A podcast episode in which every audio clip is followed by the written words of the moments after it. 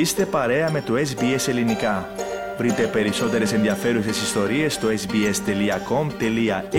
κάθετος Greek.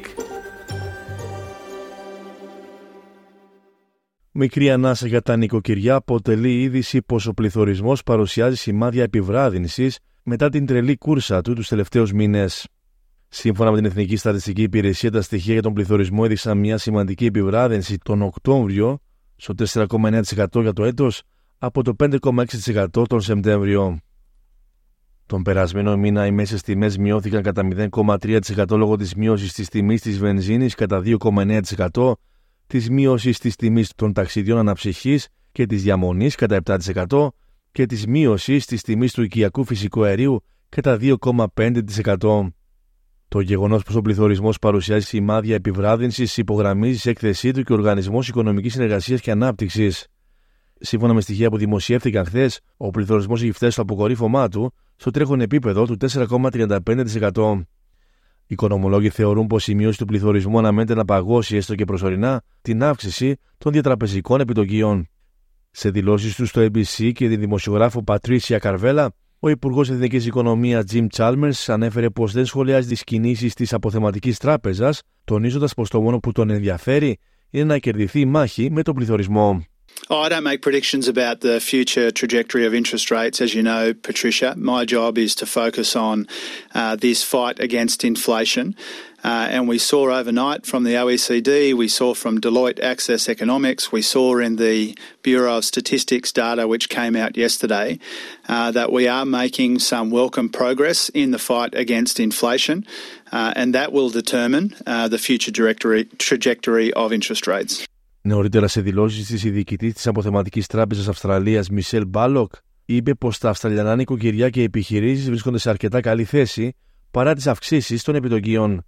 Τα σχόλια έγιναν σε συνέδριο κεντρικών τραπεζιτών και στον απόϊχο της είδηση πως ο ετήσιος ρυθμός του πληθωρισμού στη χώρα μας επιβραδύνθηκε περισσότερο από ό,τι αναμενόταν.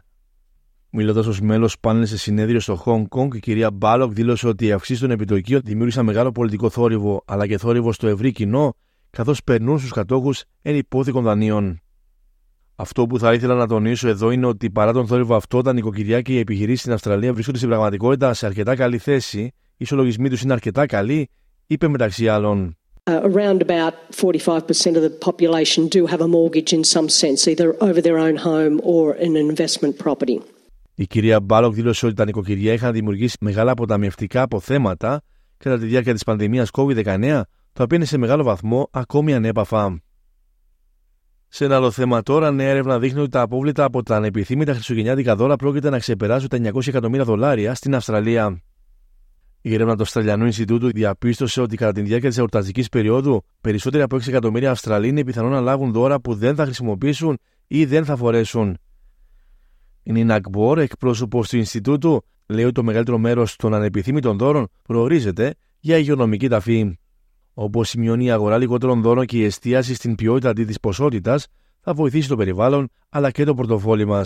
We want people to be more honest and realize that this habit is not good for the environment and to finally reach that juncture where they say, you know what, it's okay not to give a physical material Christmas present. You know, I know it won't happen immediately, but once we start to get these these notions, these figures these issues in our minds and through our mainstream culture, um, then I think bit by bit we'll start to see a shift.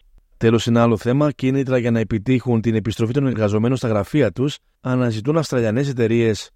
Τόσο στη χώρα μας όσο και στο εξωτερικό, εταιρείες άρχισαν να συνδέουν τα μπόνους των διευθυντικών στελεχών και των υπαλλήλων τους με τον αριθμό των ημερών που περνούν στο γραφείο.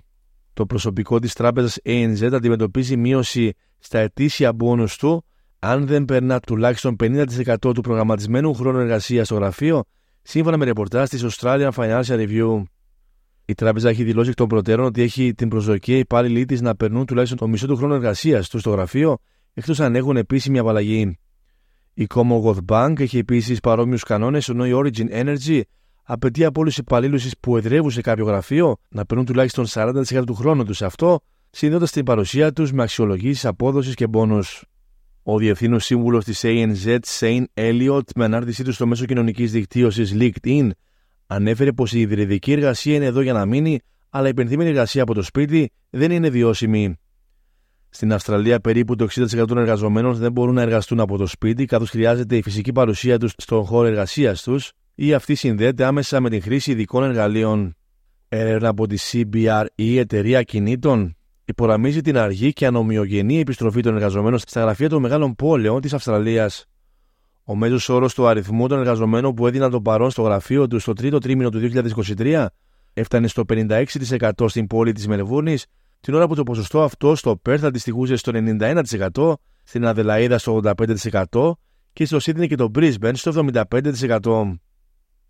Η Παρασκευή είναι μακράν η πιο ήσυχη ημέρα στα Αυστραλιανά γραφεία, με μόνο το 60% των εργαζομένων να δίνει το παρόν σε αυτά την ημέρα εκείνη. Θέλετε να ακούσετε περισσότερες ιστορίες σαν και αυτήν; Ακούστε στο Apple Podcast, στο Google Podcast, στο Spotify ή οπουδήποτε ακούτε podcast.